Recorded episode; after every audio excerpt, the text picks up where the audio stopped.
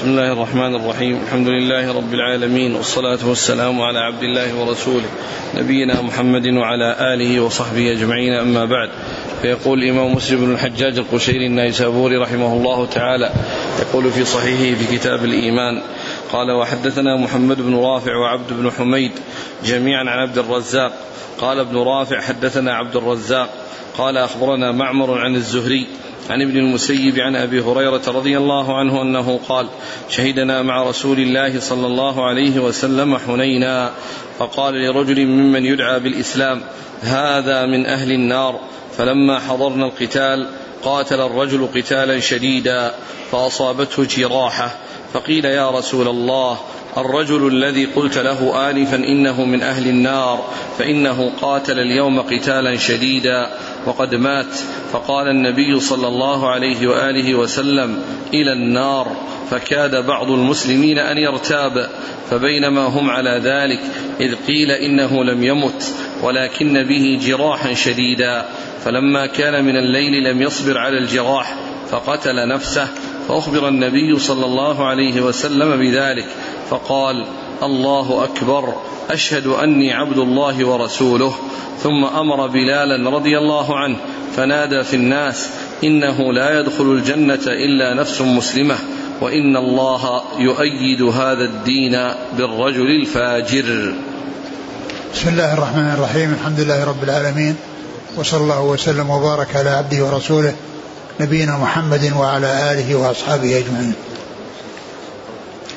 أما بعد فهذا الحديث من جملة الأحاديث التي أوردها مسلم في صحيحه في من يقتل نفسه. وقد مر بعض الأحاديث في ذلك وكذلك ويأتي بعض الأحاديث في هذا. وهذا الحديث عن أبي هريرة رضي الله عنه آه، في أوله قال شهدنا مع رسول الله صلى الله عليه وسلم حنينا. وقوله هنا شهدنا مع رسول رسول رسول الله صلى الله عليه وسلم حنينا جاء في صحيح البخاري في في هذا الحديث في بعض الطرق التي أوردها أنه خيبر يعني بدل بدل حنين. وذكر هذا النووي وقال إنه الصواب أنه أنه أنه خيبر وليس وليست حنينة. ثم ذكر أن رجلا ممن يدعي الإسلام قال فيه الرسول صلى الله عليه وسلم أنه في النار وكان معهم في الجهاد ف, ف, فقال قال عليه الصلاة والسلام إنه, إنه, إنه في النار. ثم إنه آه، آه، قيل إن أنه مات. فقال هو في النار. ثم إنه قيل بعد ذلك أنه لم يمت ولكنه أصابته جراحة وأنه جزع وأنه قتل نفسه بسبب هذا الذي يجده من ألم الجراحة. فبلغ ذلك رسول الله صلى الله عليه وسلم فقال الله أكبر أشهد أني رسول الله. مش بعده؟ أني عبد الله ورسوله. أني عبد الله ورسوله. وهذان الوصفان للرسول صلى الله عليه وسلم هما اللذان يرتضيهما رسول الله صلى الله عليه وسلم والتي كان يستعملهما عليه الصلاة والسلام بل أرشد أمته إلى أن يصفوه بهذا الوصف. فهنا قال أشهد أني عبد الله ورسوله. وفي حديث لا تضروني كما أطرت النصارى بن مريم إنما أنا عبد. فقولوا عبد الله ورسوله. فهو عليه الصلاة والسلام عبد لا يعبد ورسول لا يكذب. فهو عبد لا يعبد وإنما هو عابد لله عز وجل. وهو رسول لا يكذب بل يصدق ويطاع ويسمع له وتمتثل أوامره وتجتنب نواهيه. صلوات الله وسلامه وبركاته عليه. وقوله الله أكبر يعني هذا يعني من الكلمات التي تقال عند عند التعجب وعند الفرح يعني في في في شيء فإن التعبير بأن يقال الله أكبر وهذا هو الذي كان يفعله الصحابة مع رسول الله صلى الله عليه وسلم. إذا سمعوا منه شيئا يعجبهم فإنهم يقولون الله أكبر كما حصل لعمر رضي الله عنه لما جاءه وقد بلغه أنه طلق نساءه فجاء وسأله هل طلقت نساءك؟ فقال لا قال الله أكبر. وكذلك الحديث الذي فيه أنهم لما قال إني لأرجو أن تكون نصف الجنة فكبروا فهذا يدل على أن هذا هو المستحب أنه بهذه المناسبات أن يذكر التكبير. أشهد أن عبده ورسوله. ثم أمر بلالا فنادى في الناس إنه لا يدخل الجنة إلا نفس مسلمة. ثم أمر بلالا ينادي في الناس أنه لا يدخل الجنة إلا أمر إلا نفس مسلمة. يعني لا يدخلها ابتداء وانتهاء إلا نفس مسلمة. لأن الذين يدخلوا الجنة منهم من يدخلها من أول وهلة وذلك بأن يكون من المتقين ومن الذين آآ آه، آآ آه، الذين هم الأبرار المتقون لله عز وجل فإنهم يدخلون الجنة من أول وهلة كما جاء في حديث السبعين ألف الذين يدخلون الجنة بغير حساب ولا عذاب. وأما أصحاب المعاصي فمنهم من يدخل الجنة من أول وهلة إذا كان تاب الله عليه. وعفى عنه. وإن لم يعفو عنه ولم يتجاوز فإنه يدخل النار ويبقى فيها المدة التي يشاء الله عز وجل أن يبقاها ثم يخرج منها ويدخل الجنة. فلا يدخل الجنة إلا نفس مؤمنة. يعني لا يدخل الجنة إلا المسلمون. ولا يدخلها من كان كافرا ولا من كان منافقا. النفاق الاعتقادي الذي وصف الله أهله بأنهم في الدرك الأسفل من النار. ف, فقوله لا يدخلها إلا نفس مؤمنة يعني أن الذين يدخلونها إنما هم المسلمون. منهم من يدخلها ابتداء بكونه لا يدخل الجنة بغير حساب ولا عذاب ومنهم من يدخل الجنة يدخل, يدخل الجنة من أول وهلة وهو من أصحاب الذنوب والمعاصي حيث يتجاوز الله عنه. ومنهم من لا يتجاوز الله عنه ويدخله النار ويعذبه فيها على مقدار جرمه ثم إنه يخرجه منها ويدخل الجنة. فتكون النهاية أن الجنة مقر المسلمين ومقر المؤمنين وأن منهم من يدخلها ابتداء ومنهم من يدخلها في في في آخر الأمر. نعم. وإن الله يؤيد هذا الدين بالرجل الفاجر. وإن الله يؤيد هذا الدين بالرجل الفاجر. يعني هذا الرجل الذي حصل منه هذا ما حصل وحصل منه يعني بلاء عظيم في في في الجهاد في سبيل الله هذا من تأييد الله لهذا الدين بالرجل الفاجر. وهذا الرجل إن كان إن كان منافقا فمعلوم أن أن أن النفاق آه، أعظم من الكفر.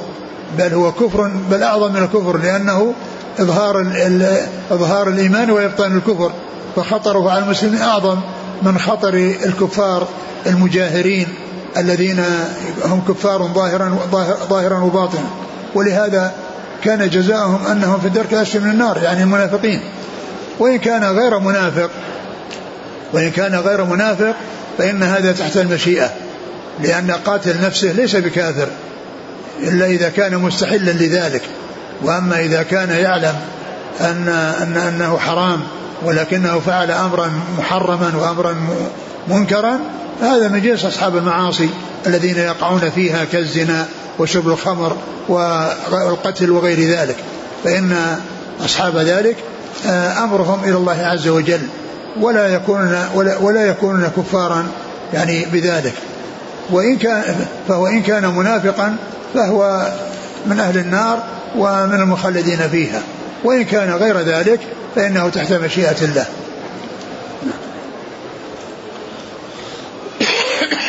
قال حدثنا محمد بن رافع وعبد بن حميد جميعا عن عبد الرزاق. بن همام. قال ابن رافع حدثنا عبد الرزاق عن معمر بن راشد. عن عن الزهري. محمد بن مسلم بن عبد الله بن عبد الله بن شهاب. عن ابن المسيب عن أبي هريرة. سعيد المسيب. قال حدثنا قتيبة بن سعيد قال حدثنا يعقوب وهو ابن عبد الرحمن القاري حي من العرب. عن أبي حازم عن سهل بن سعد الساعدي رضي الله عنه أن رسول الله صلى الله عليه وسلم التقى هو والمشركون. فاقتتلوا. فلما مال رسول الله صلى الله عليه وآله وسلم إلى عسكره ومال الآخرون إلى عسكرهم وفي أصحاب رسول الله صلى الله عليه وآله وسلم رجل لا يدع لهم شاذة إلا اتبعها يضربها بسيفه. فقالوا ما أجزأ منا اليوم أحد كما أجزأ فلان. فقال رسول الله صلى الله عليه وآله وسلم أما إنه من أهل النار. فقال رجل من القوم أنا صاحبه أبدا. قال فخرج معه. كلما وقف وقف معه. وإذا أسرع أسرع معه. قال فجرح الرجل جرحا شديدا. فاستعجل الموت فوضع نصل سيفه بالأرض وذبابه بين ثدييه. ثم تحامل على سيفه فقتل نفسه. فخرج الرجل إلى رسول الله صلى الله عليه وآله وسلم فقال أشهد أنك رسول الله. قال وما ذاك؟ قال الرجل الذي ذكرت انفا أنه من أهل النار فأعظم الناس ذلك فقلت أنا لكم به فخرجت في طلبه حتى جرح جرحا شديدا. فاستعجل الموت فوضع نصل سيفه بالأرض وذبابه بين ثدييه ثم تحامل عليه فقتل نفسه. فقال رسول الله صلى الله عليه وآله وسلم عند ذلك إن الرجل ليعمل عمل أهل الجنة فيما يبدو للناس وهو من أهل النار وإن الرجل ليعمل عمل أهل النار فيما يبدو للناس وهو من أهل الجنة. ثم ذكر هذا الحديث عن سهل بن سعد الساعدي رضي الله تعالى عنه أن الرسول صلى الله عليه وسلم كان في جهاد في سبيل الله وأنه حصلت المعركة وثم الرسول صلى الله عليه وسلم مال إلى معسكره ومال الكفار إلى معسكرهم وأن في القوم رجل كان لا يدع للكفار شادة ولا فادة بمعنى أنه يأتي على كل شيء فيه نكاية في العدو وأنه آه، أبلى بلاء حسنا وأبلى بلاء عظيما في في النكاية بالكفار و فكان فقال فقال عليه الصلاة والسلام إنه من أهل النار. فقال عليه الصلاة والسلام إنه من أهل النار. مع أن ففزع الصحابة يعني من ذلك وأن يعني ما هذا شأنه. فقال رجل أنا صاحبه يعني أنا آتيكم بخبره وأصحبه حتى آتي بالنتيجة أو النهاية التي يكون عليها أمر هذا الرجل. فصار يتابعه ويلازمه فإذا مشى مشى معه وإذا أسرع أسرع وإذا وقف وقف حتى أنه رآه أصيب وجرح فجزع فحصل منه الجزع ولم يصبر على الوجع فقتل نفسه وذلك بأن وضع أصل السيف على الأرض ووضع حده وذبابه على بين بين ثدييه فتحمل عليه فقتل نفسه. فجاء الرجل وأخبر الرسول عليه الصلاة والسلام وقال أشهد أنك رسول الله. فقال وما ذاك يعني إيش الذي حصل؟ قال الرجل الذي قلت إنه من أهل النار إنه قتل نفسه وأنه حصل منه منه كذا منه كذا وكذا. إيش قال بعد ذلك؟ قال إن الرجل؟ فاستعجل الموت فوضع نصل سيفه بالأرض وذبابه بين ثدييه ثم تحامل عليه فقتل نفسه. فقال صلى الله عليه وسلم عند ذلك إن الرجل ليعمل عمل أهل الجنة فيما يبدو للناس وهو قال إن الرجل ليعمل عمل الجنة فيما يبدو للناس وهو من أهل النار.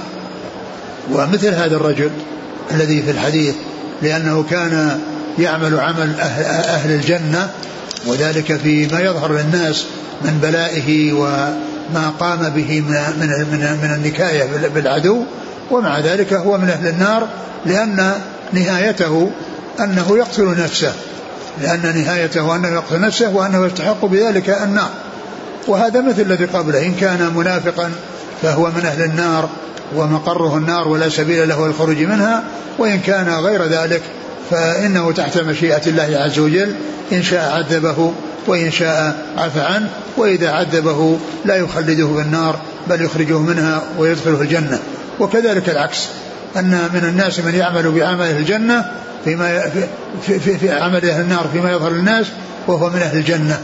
وذلك بما يختم له بالخير وأن يترك يعني ذلك الشيء إما أن يكون كافرا فيسلم أو أن يكون من أصحاب المعاصي الذين يستحقون النار ثم يتوب يتوب من ذلك ويتوب الله عليه فيكون من أهل الجنة. نعم. قال حدثنا قتيبة بن سعيد عن يعقوب وهو ابن عبد الرحمن القاري حي من العرب. قوله حي من العرب تفسير للقارة. القاري هذه النسبة هي النسبة للقارة. وهم حي من العرب. عن أبي حازم أبو حازم هو سلمة بن دينار. لأن لأن لأنه إذا جاء أبو حازم يروي عن سهل بن سعد الساعدي فهو سلمة بن دينار. وإذا جاء أبو حازم يروي عن أبي هريرة فهو سلمان الأغر. عن سهل بن سعد. نعم. سهل, سهل بن سعد الساعدي هو يكنى بأبي العباس. ويقال إنه ليس في الصحابة من يكنى أبو العباس إلا اثنان. عبد الله بن عباس وسهل بن سعد الساعدي. نعم.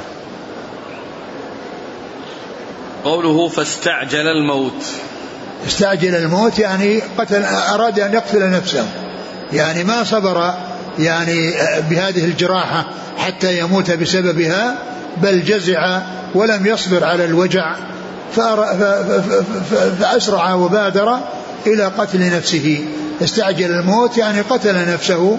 ولم يصبر على هذا الجزع فيشفى منه الجزع من هذا الجرح فيشفى منه أو يموت. قوله وفي أصحاب رسول الله صلى الله عليه وسلم رجل. وفي أصحاب يعني فيهم يعني موجود معهم وبينهم ومعلوم أن أصحاب الرسول صلى الله عليه وسلم فيهم المنافقين وفيهم أصحاب المعاصي.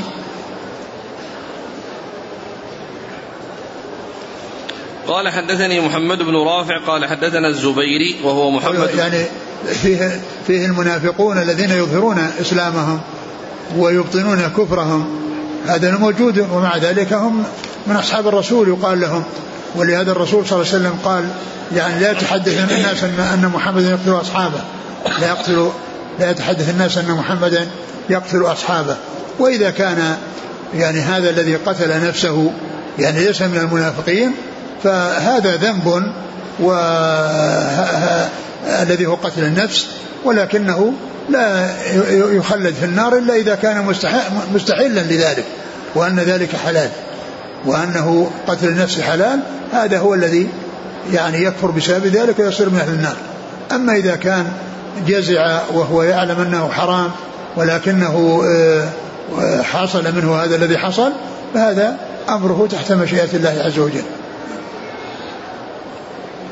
قال حدثني محمد بن رافع قال حدثنا الزبيري وهو محمد بن عبد الله بن الزبير.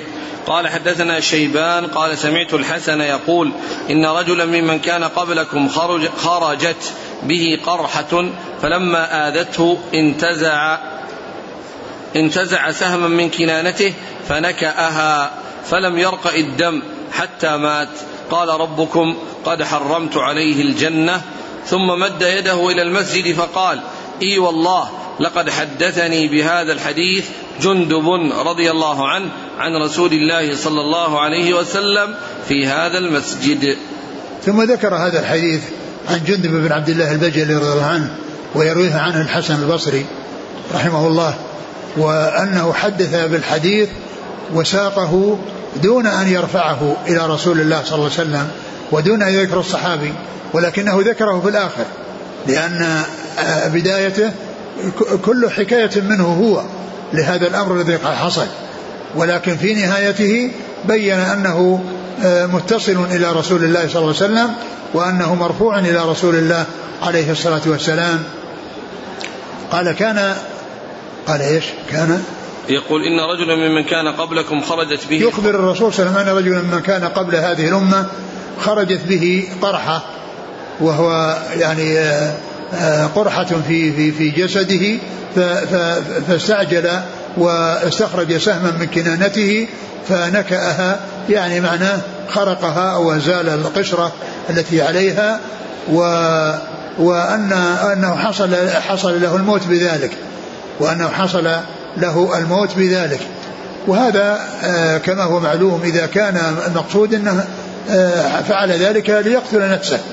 أما إذا كان فيه آه، قرحة وأراد أن يعالجها و يعني استخرج ما فيها من من من, من داء ثم حصلت السرايه فإن هذا لا يكون لا يكون يعني شأنه لا يقال لقاتل نفس لا يقال إنه قاتل نفس وإنما هذا أراد المصلحة لنفسه ولكن حصل مضاعفات وحصل سرايه أدت إلى موته وهذا مثل.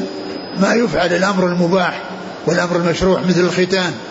يعني الختان مشروع وقد يسري يعني الجناية وقد يسري الختان في آه إلى أن آه يحصل بسببه وفاه ومع أن هذا إنما حصل للإصلاح.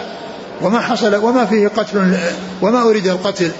وليس محل قتل وإنما هو محل إزالة. يعني هذا المأذون بإزالته. الذي هو الذي هو بالختان ف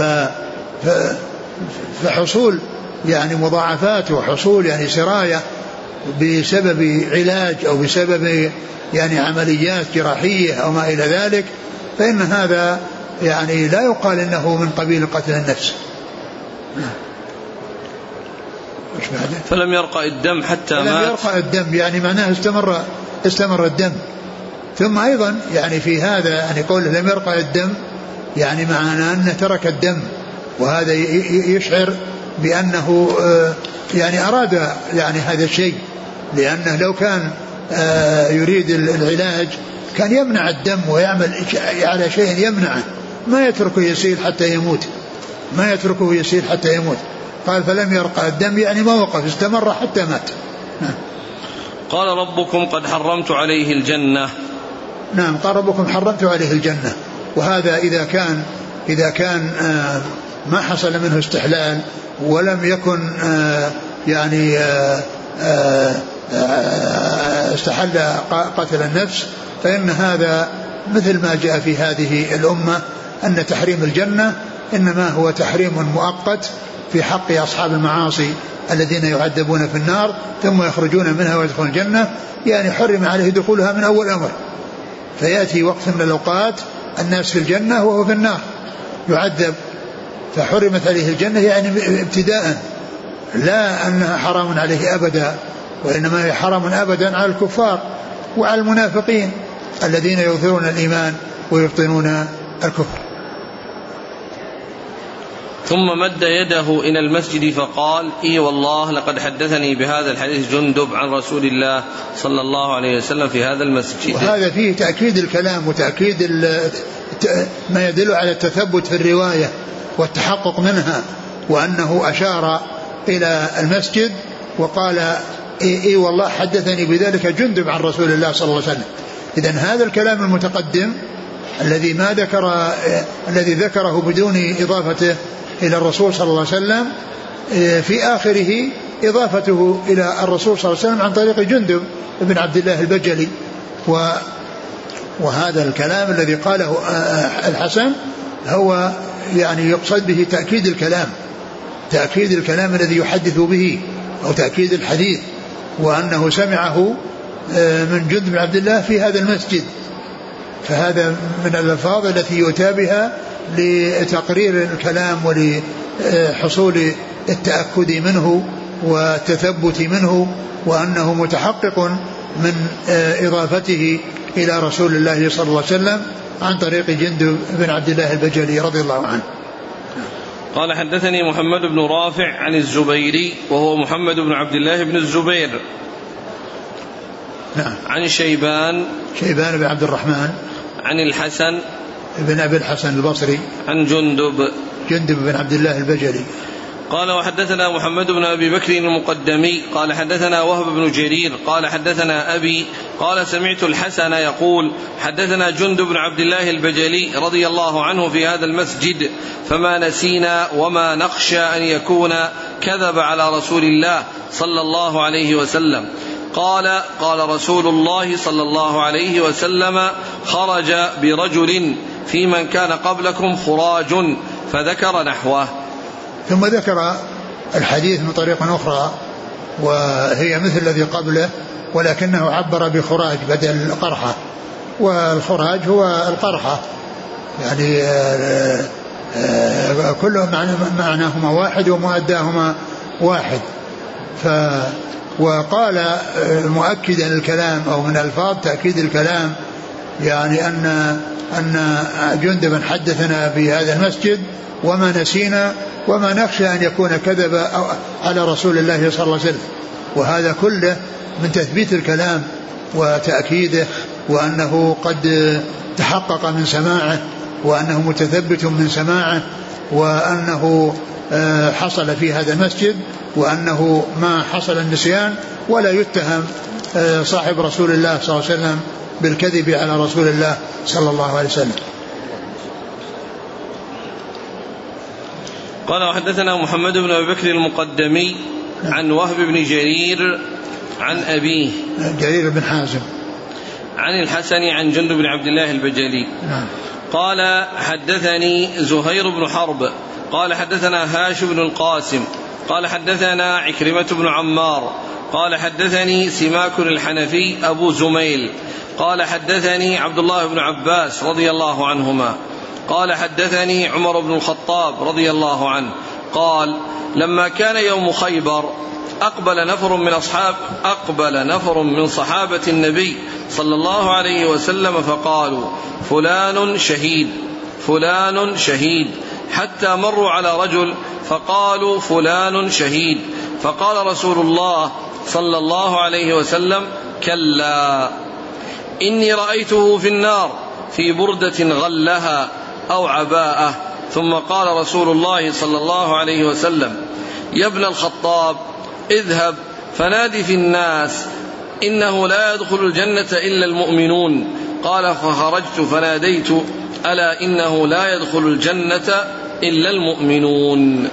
ثم ذكر ثم ذكر هذا الحديث عن عن عن عمر. بن الخطاب رضي الله تعالى عنه أن أصحاب رسول الله صلى الله عليه وسلم قالوا كانوا قالوا كانوا يوم خيبر فقالوا فلان شهيد كان فلان كانوا يوم خيبر وحصل يعني القتل في أصحاب الرسول صلى الله عليه وسلم فقالوا فلان شهيد وفلان شهيد حتى أتوا على رجل وقالوا إنه شهيد.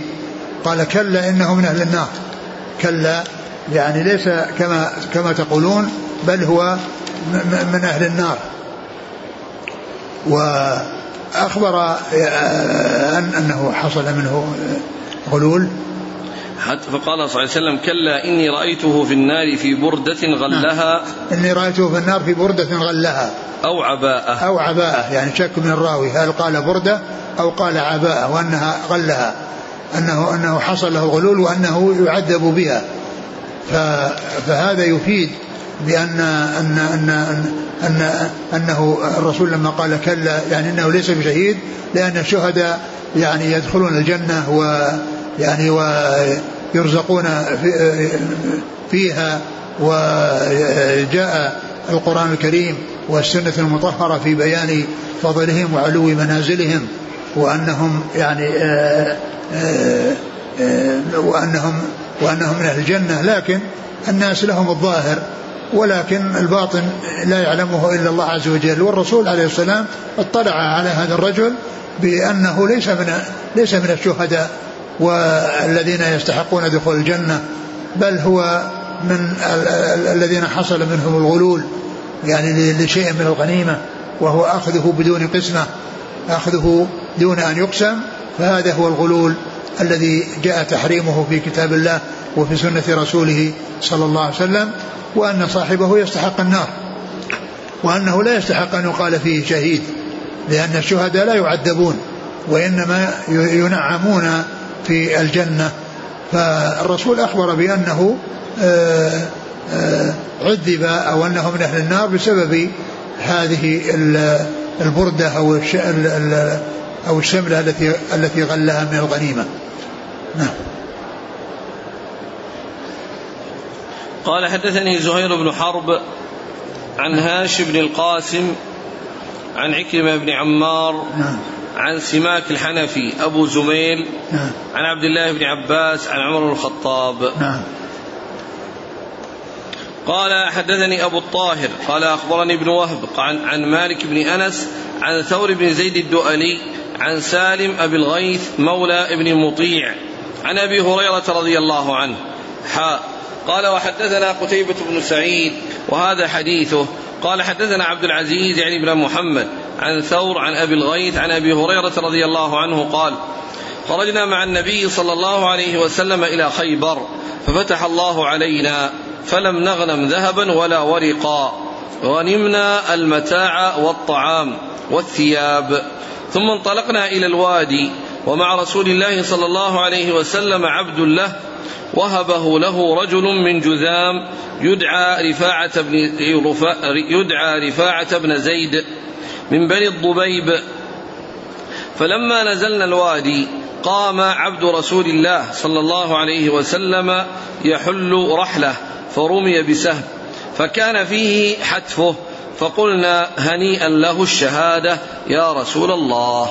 قال رسول الله صلى الله عليه وسلم كلا.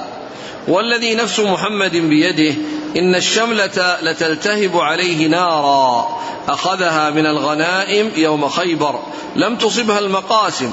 قال ففزع الناس فجاء رجل بشراك أو شراكين. فقال يا رسول الله أصبت يوم خيبر.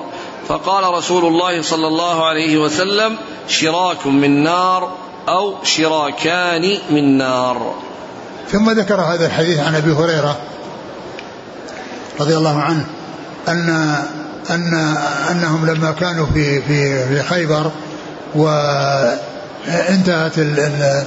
المعركة وكان فيه يعني ومالوا إلى الوادي فكان عبد لرسول الله صلى الله عليه وسلم كان يحل يعني رحله يعني يعني يزيل الرحل من ظهر من ظهر البعير الذي كان عليه لأن الرحل هو الشيء الذي يوضع على ظهر البعير آه، يركب عليه الراكب يكون عليه يكون عليه الراكب فيحله يعني معناه أنه يزيله ويريح البعير من كونه يكون على ظهره.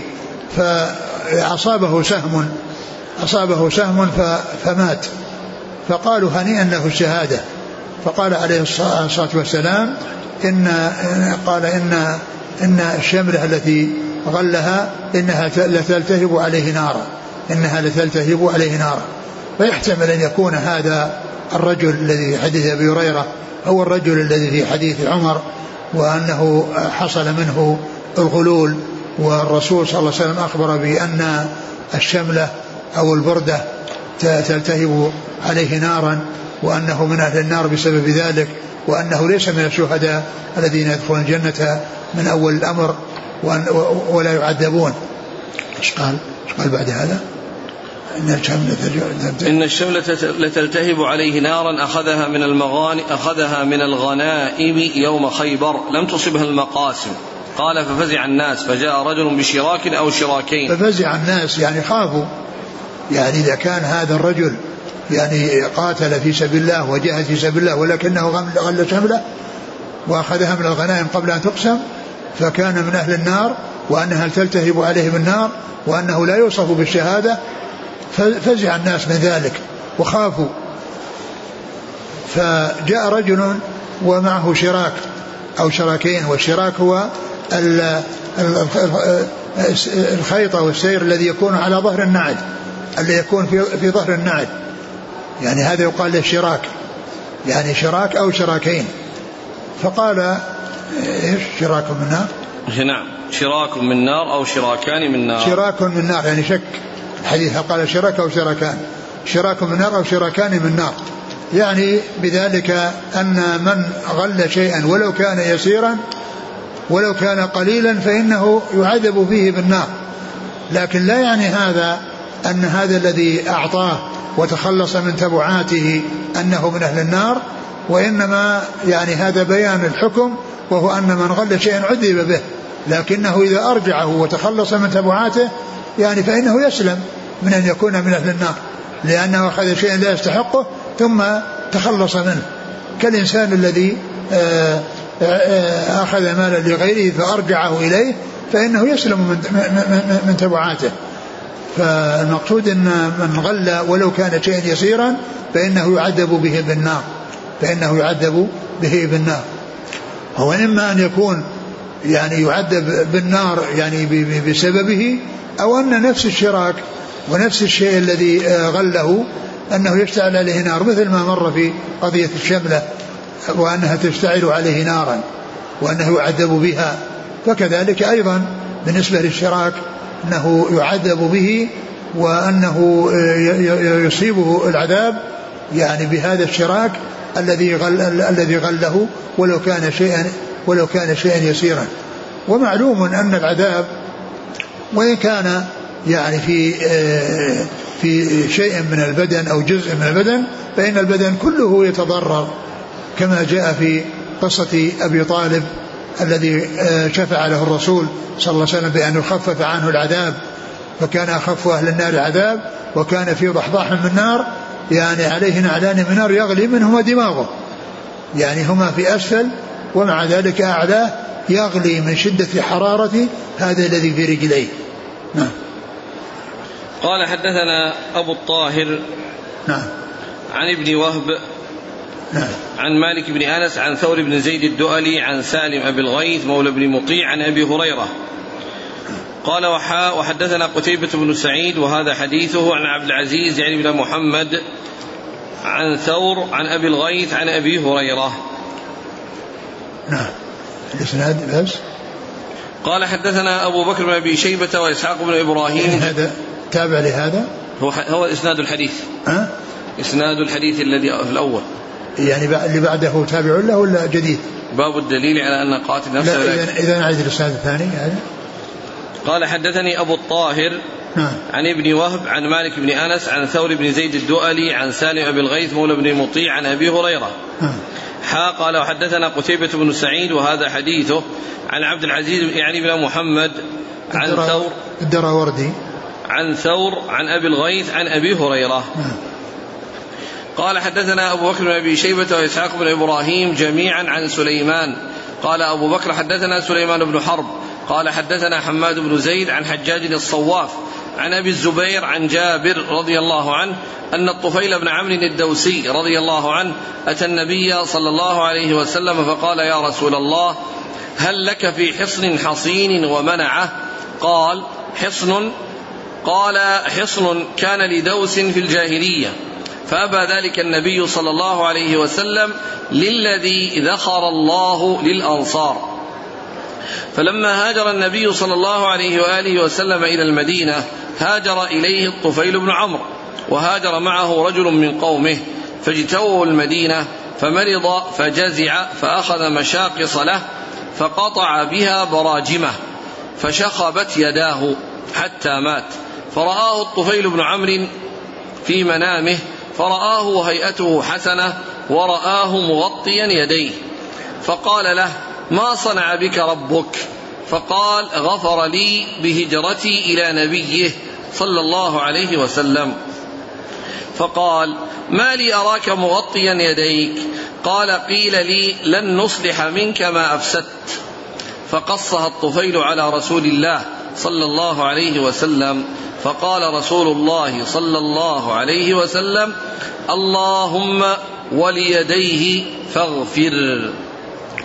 ثم ذكر هذا الحديث عن الطفيل بن عمرو في قصة الرجل الذي كان معه و... وأن الطفيل كان جاء إلى النبي صلى الله عليه وسلم في مكة وقد آذاه قومه وعرض عليه أن يهاجر إلى بلده وأن يكون أنه عندهم يعني هناك منعة وقدرة على حمايته وعلى نصرته وتأييده فلم يجبه الرسول صلى الله عليه وسلم لأن يهاجر إلى بلاد دوس وإنما وإنما ذلك للشيء الذي ادخره الله للأنصار.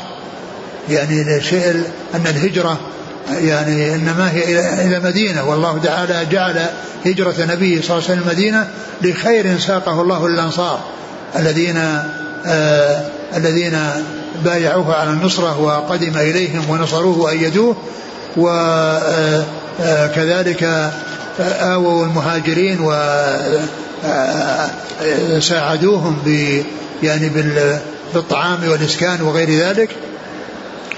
فيقول للخير الذي دخل الله الأنصار يعني أنه لم يحصل منه الاستجابة وأنه يهاجر إلى بلاد دوس وأنه هجرته تكون إلى هناك لأن الله تعالى شاء وقدر أن يكون ذلك الخير للأنصار وأن الهجرة تكون إلى المدينة وأنها لا تكون إلى بلاد دوس. فعرض عليه يعني المنعة والقوة يعني التي عند عندهم في بلادهم وأنهم سيحمونه ويقومون بنصرته وتأييده فالرسول صلى الله عليه وسلم لم يجبه. فلما هاجر رسول الله صلى الله عليه وسلم المدينة هاجر آه، الطفيل ومعه آه، رجل من قومه إلى رسول الله صلى الله عليه وسلم. فاجتووا المدينة يعني أنه لم يناسبهم الجو فيها. وحصل لهم مرض فجزع ذلك الرجل الذي معه فأخذ مشاقص وهي النصر العريض فقطع براجمه يعني أصابعه والبراجم هي الفواصل التي تفصل بين بين في الأصابع آه، والتي يحصل فيها ثني الأصابع آه، فقطع فصار الدم ويظهر ويصب حتى مات. حتى مات. فرآه الطفيل في المنام. وقال إنه رآه على حالة على حالة حسنة. فقال له ما الذي حصل؟ قال ان ان إنه آه آه إنه حصل بهجرة الرسول. قال غفر لي بهجرتي إلى قال غفر لي بهجرتي إلى رسول الله صلى الله عليه وسلم. غفر لي أو غفر لي بهجرتي إلى الرسول صلى الله عليه وسلم. فقال وما, وما ليديك أو مغطات قال إنه قيل لي لن نصلح منك ما أفسدت. يعني هذا الذي قطعه وأفسده في يده قيل له لن نصلح منك ما أفسدت. فقال الرسول صلى الله عليه وسلم اللهم وليديه فاغفر.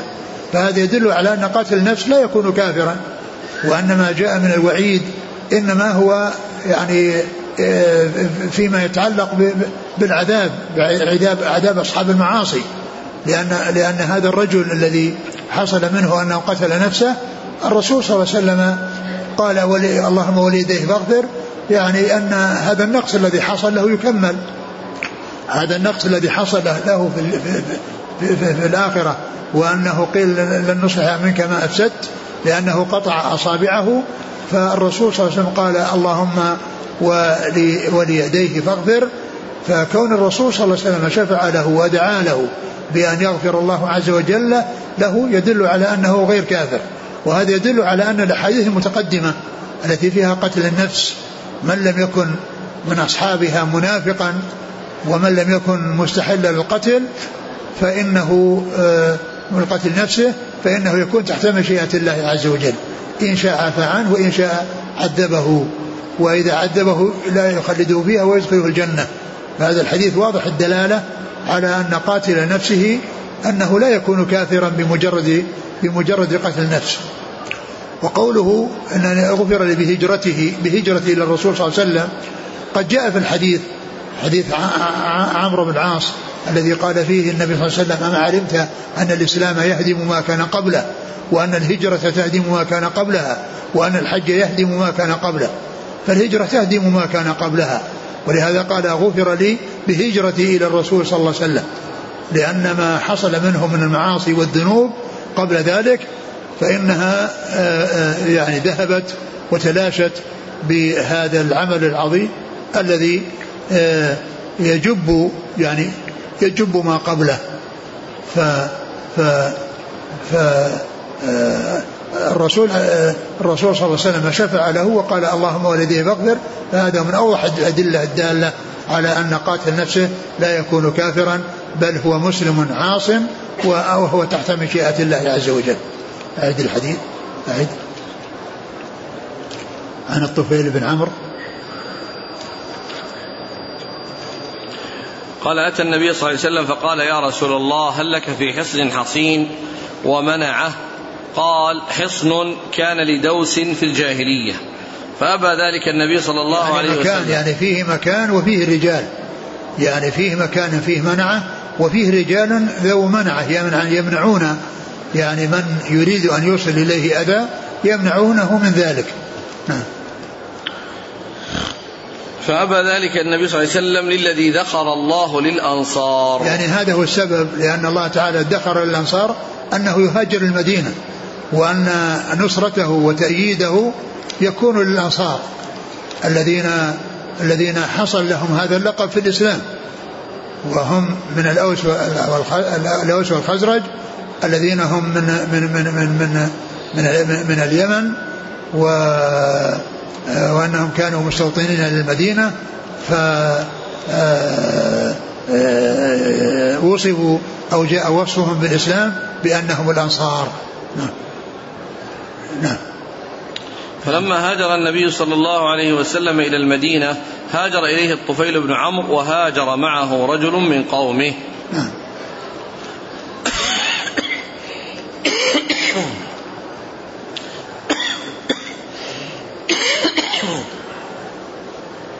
فاجتووا المدينة فمرض فجزع فأخذ مشاقص له فقطع بها براجمه فشخبت يداه حتى مات. فرآه الطفيل بن عمرو في منامه فرآه وهيئته حسنة ورآه مغطيا يديه. فقال له ما صنع بك ربك؟ فقال غفر لي بهجرتي إلى نبيه صلى الله عليه وسلم. فقال ما لي أراك مغطيا يديك؟ قال قيل لي لن نصلح منك ما أفسدت. فقصها الطفيل على رسول الله. صلى الله عليه وسلم فقال رسول الله صلى الله عليه وسلم اللهم وليديه فاغفر. نعم يعني أن أن الله تعالى يتجاوز عن عنه عن هذا الذي أفسده وأن تكون يعني ترجع يداه على على الهيئة التي كانت عليها من السلامة. نعم. قال حدثنا أبو بكر بن أبي شيبة وإسحاق بن إبراهيم جميعا عن سليمان. قال أبو بكر حدثنا سليمان بن حرب. عن حماد بن زيد عن حجاج الصواف عن أبي الزبير عن جابر. أبو الزبير محمد بن مسلم بن تدرس. قال حدثنا أحمد بن عبدة الضبي. قال حدثنا عبد العزيز بن محمد وأبو علقمة الفروي. قال حدثنا صفوان بن سليم عن عبد الله بن سلمان. عن أبيه عن أبي هريرة رضي الله عنه أنه قال قال رسول الله صلى الله عليه وسلم إن الله يبعث ريحا من اليمن ألين من الحرير فلا تدع أحدا في قلبه قال أبو علقمة مثقال حبة وقال عبد العزيز مثقال ذرة من إيمان إلا قبضته. ثم ذكر هذا الحديث في قصة الريح.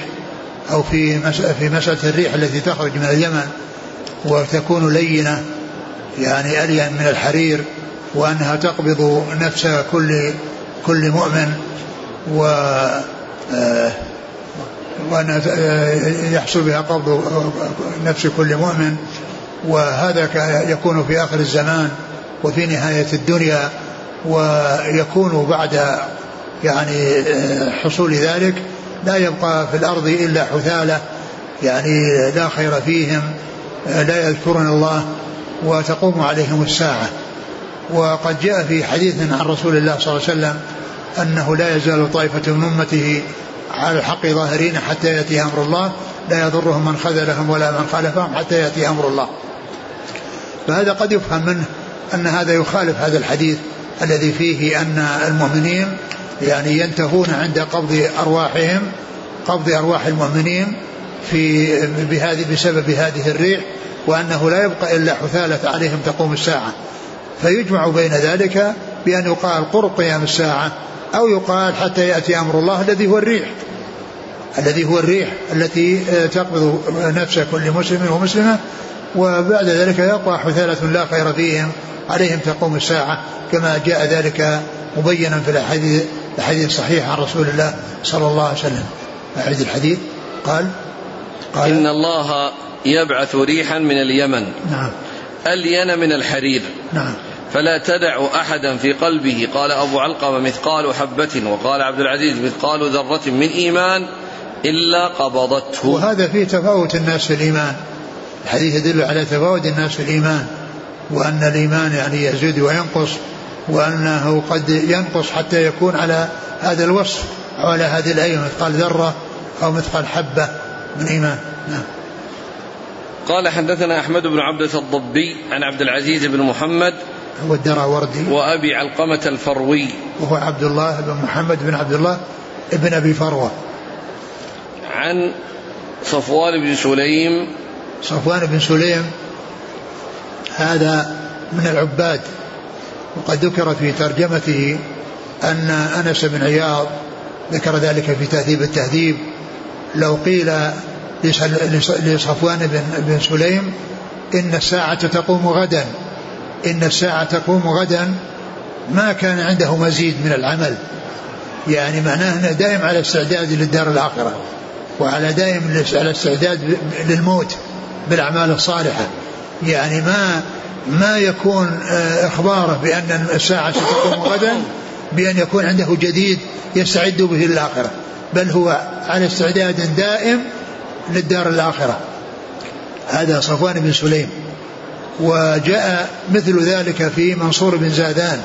فقد قيل في ترجمته أنه لو قيل له إن ملك الموت بالباب يعني بالباب يعني في طريقه لقبض روحه فإنه ليس عنده زيادة عمل يعني لأن هؤلاء يعني مستعدون بالأعمال الصالحة ومداومون على الأعمال الصالحة وإذا آه، قرب الأجل ولم يبق فيه منه شيء لا يكون عندهم زيادة على الأعمال التي كانوا يعملونها بل هم على صلة بالله دائمة ومستمرون على الأعمال الصالحة ومداومون عليها نعم. عن عبد الله بن سلمان. عبد الله بن سلمان هو الأغر هو أبو حازم. يأتي ذكره بكنيته وأتى هنا ذكره باسمه. يروي عنه ابنه عبد الله. فسلمان هنا هو سلمان الأغر الذي يأتي في بعض الأحاديث أو كثير من الأحاديث عن أبي حازم عن أبي هريرة. عن أبي حازم عن أبي هريرة. يعني يذكر بكنيته كثيرا ويذكر باسمه وكما ذكرت مرارا وتكرارا أن معرفة أسماء كنى أصحاب الأسماء فائدتها ألا يظن الشخص الواحد الشخص الواحد شخصين. إذا ذكر باسمه مرة وذكر بكنيته مرة يظن أن أبا حازم شخص آخر غير سلمان الأغر. نعم. عن عبد الله بن سلمان عن أبيه عن أبي هريرة. نعم. قال رحمه الله تعالى حدثني يحيى بن أيوب وقتيبة وابن حجر جميعا عن إسماعيل بن جعفر. قال ابن أيوب حدثنا إسماعيل. قال أخبرني العلاء عن أبيه عن أبي هريرة رضي الله عنه أن رسول الله صلى الله عليه وسلم قال بادروا بالأعمال فتنا كقطع الليل المظلم. يصبح الرجل مؤمنا ويمسي كافرا ويمسي مؤمنا ويصبح كافرا أو يمسي مؤمنا ويصبح كافرا يبيع دينه بعرض من الدنيا. ثم ذكر هذا الحديث عن رسول الله عليه الصلاة والسلام في كون الإنسان يغتنم. بادروا بالأعمال فتنا كقطع الليل المظلم. يقول الرسول صلى الله عليه وسلم بادروا بالأعمال فتنا كقطع الليل المظلم يعني بادروا بالأعمال الصالحة ما دمتم في سلامة وفي راحة وفي هدوء وسلامة بال قبل أن تأتي الفتن التي تشغل الناس وتذهب بعقولهم وتجعلهم يعني مشغولين يعني في تلك الفتن يعني معناه الإنسان في حال صحته وسلامته وعافيته وراحته وحصول الأمن والاستقرار يحرص على أن الإنسان يأتي بالأعمال الصالحة لأنه متمكن منها فقد يأتي وقت من الأوقات تأتي فتن تشغله تشغله ويختلط عليه الأمر ويحصل له الضرر فلا يتمكن مما كان يتمكن منه في حال صحته وسلامته وهدوئه وراحته وطمأنينته. فبادروا بالأعمال فتنا كقطع الليل المظلم يعني أنها متتابعة وأن بعضها يعني يأتي بعض بعض وأن الفتن تكون كثيرة وينشغل الإنسان بها عن عن العبادة. كقطع الليل المظلم كقطع الليل المظلم يصبح الرجل مؤمنا ويمسي كافرا. يعني يحصل يعني يحصل يعني فتن للناس يعني تتغير أحوالهم فيصبح الرجل مؤمنا ويمسي كافرا.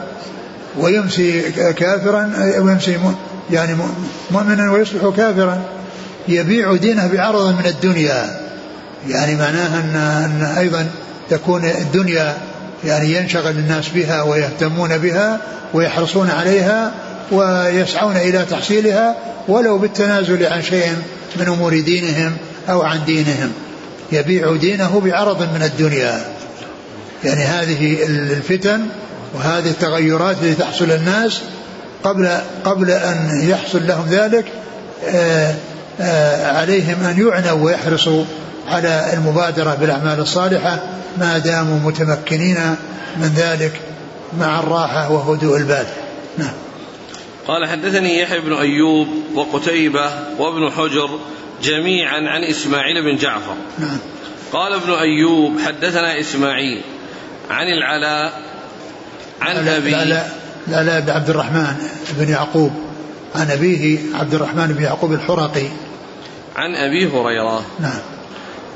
والله تعالى أعلم وصلى الله وسلم وبارك على عبده ورسوله نبينا محمد وعلى آله وأصحابه أجمعين.